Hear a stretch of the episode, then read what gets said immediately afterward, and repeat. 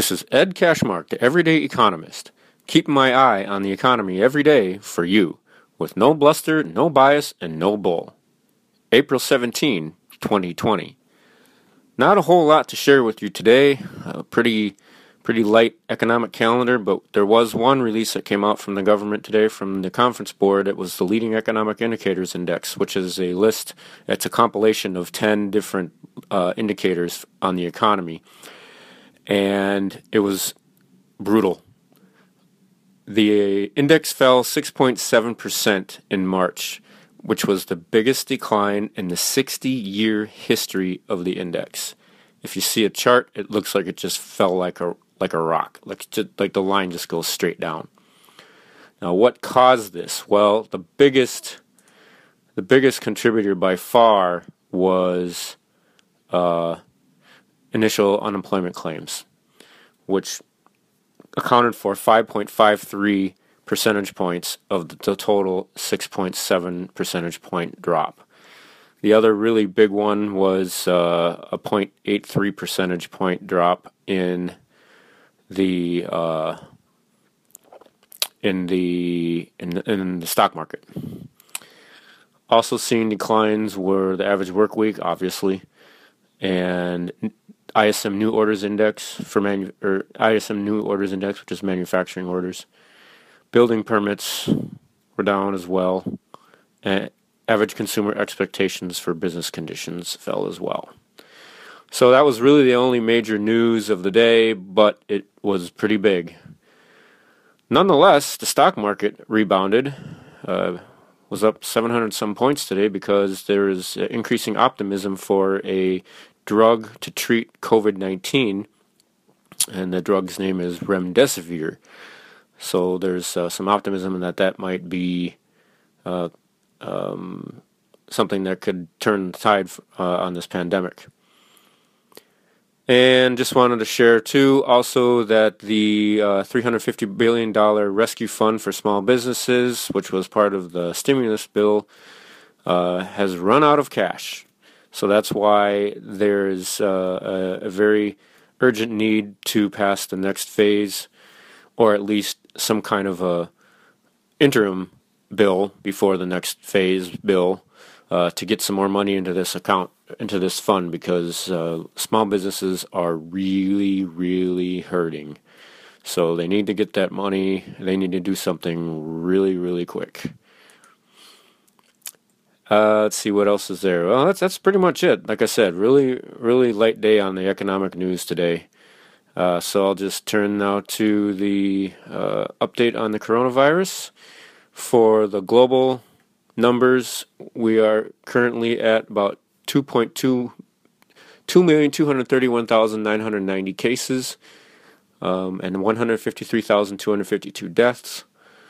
And the death rate uh, is up to 6.87% now from 6.67% yesterday.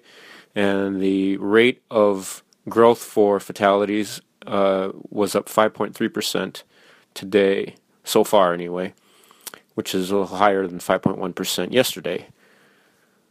And for the United States, we have 36,922 fatalities, 700,234 cases, a death rate of 5.27%, which is up from 5.11% yesterday, and a growth rate in fatalities of 6.7%, which was the same as yesterday. Now, I said yesterday that there was a really big jump in the number of fatalities on April 14th, a lot bigger than was initially reported. Well, I'm finding out that some there's some kind of chicanery going on here, kind of like I mentioned yesterday about the mislabeling of fatalities as being due to COVID 19, even if somebody uh, had the virus but didn't die from COVID 19. But now I'm finding out that a lot of people who are dying um, were never even tested in the first place. And they're being labeled as COVID 19 because their symptoms, quote unquote, resemble COVID 19. So you could have had the flu, a really bad case of the flu or something, and doctors are labeling them as COVID 19.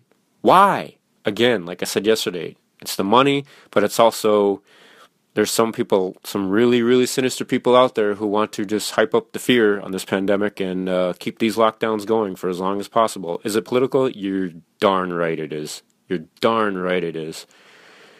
Anyway, um, so uh, of the huge increase of about 6,000 fatalities on April 14th, 3,700 of those came from New York. So yeah, um, it's uh, I, am not liking what I'm hearing about all this. Anyway, uh, let's see what else we got here. Okay, that's pretty much it for the coronavirus, and now for my unemployment tips. 101 ways to stay sane during unemployment. We are on the fifth tip today. Be thankful for everything you have gratitude. That's the first commandment. And the fifth tip is be thankful for food and water. Yes. A lot of us stocked up our fridges as soon as this pandemic broke and we were being told that there might be a possibility of everyone going to be locked in their house. So everyone went out and got as much stuff as they could, right or wrong, but everybody does what they have to do for themselves and their family. So everybody went out and stocked up on food. So I'm sure a lot of you out there right now, if you're if you're lucky enough, uh, have a pretty nicely stacked fridge right now. Um, and so be thankful for that. Be thankful for water too. Uh, sounds so simple, but really, if you just think about it, just stop for five or ten seconds, close your eyes, clear your mind, and just think about it.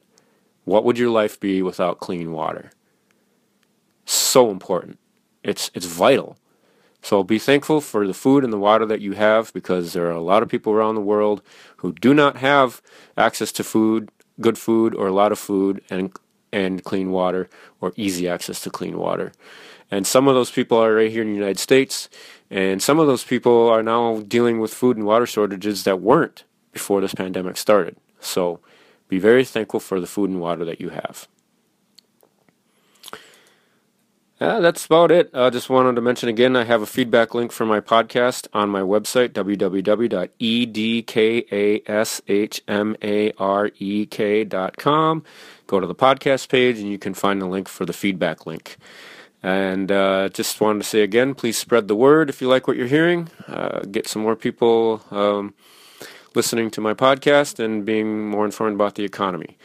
This is Ed Kashmarek, the Everyday Economist. Stay safe and stay sane. Take care.